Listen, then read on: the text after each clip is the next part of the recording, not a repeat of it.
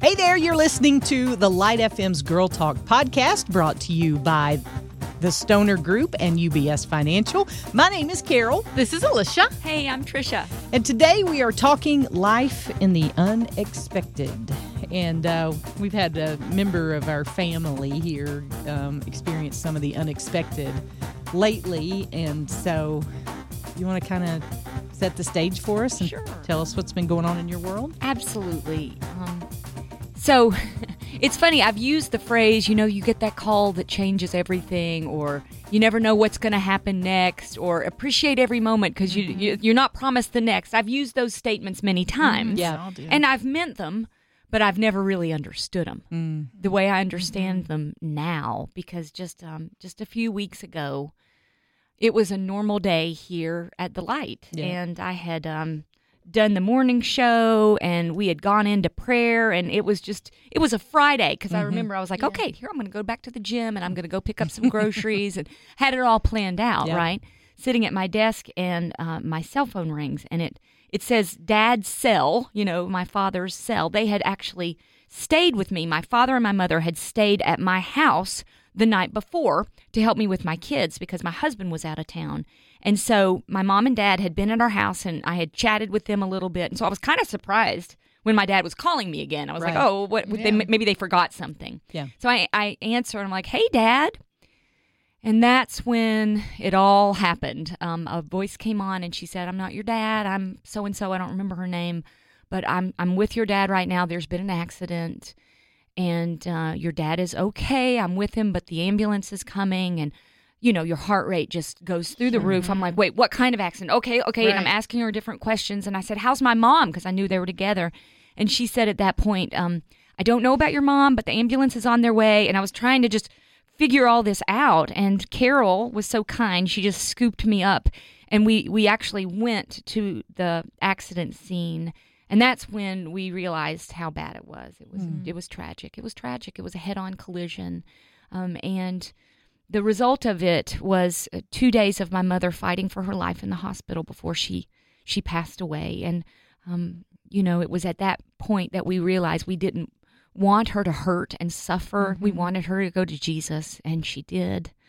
Um, and my father is still nursing several broken bones and injuries, and he's in a rehab facility and uh, working hard to get better. But it was that moment that my whole life changed.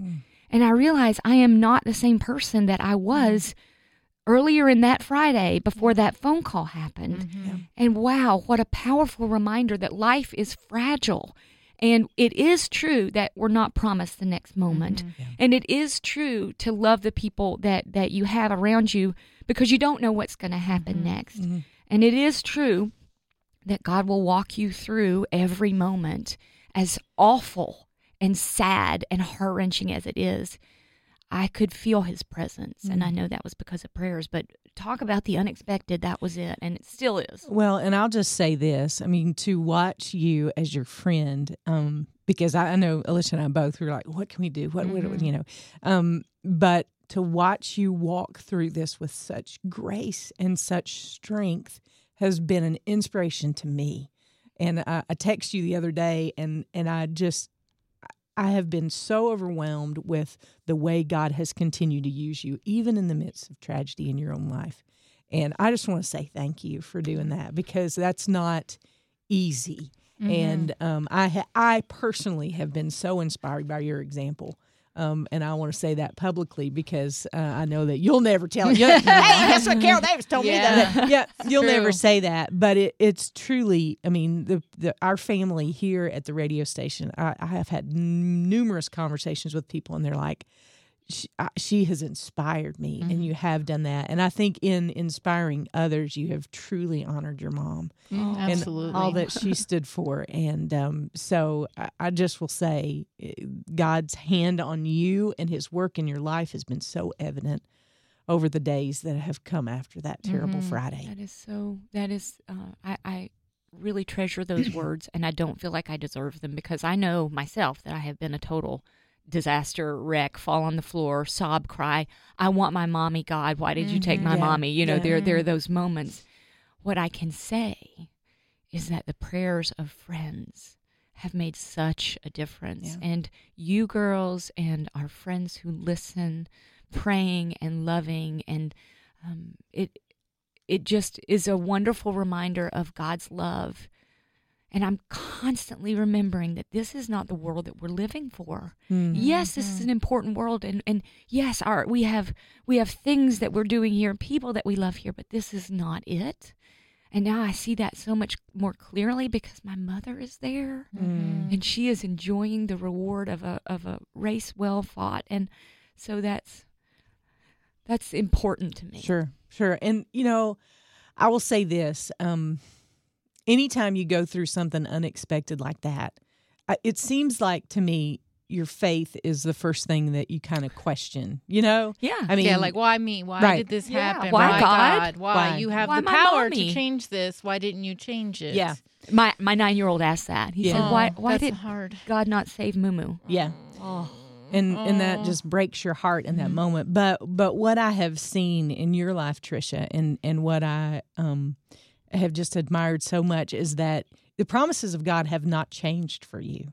And that's what you have clung to in this time you know in a time where you could have you know gotten really angry with god and said you know and and you have those moments. And i i don't want to sugarcoat this because i know you have your moments Yeah, and i know that there are true. times that are hard but that's all part of the process. But i think that's one of the things that's so powerful about this community that we're building here with girl talk. Yeah.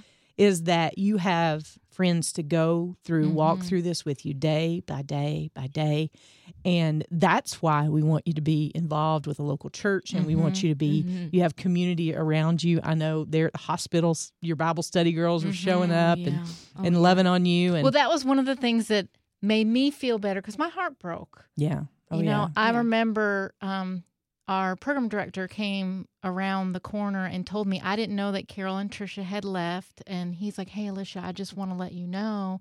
There's been an accident, and my first thought was like, "Okay, there was an accident. Like, I wonder what happened." And I, I didn't think serious. Mhm. I didn't Right, think yeah. I didn't think anything was serious. And then I texted Tricia, and she said it's bad, and um, it, you know, and then it, it was it, in that moment it was so hard. My heart was just broken.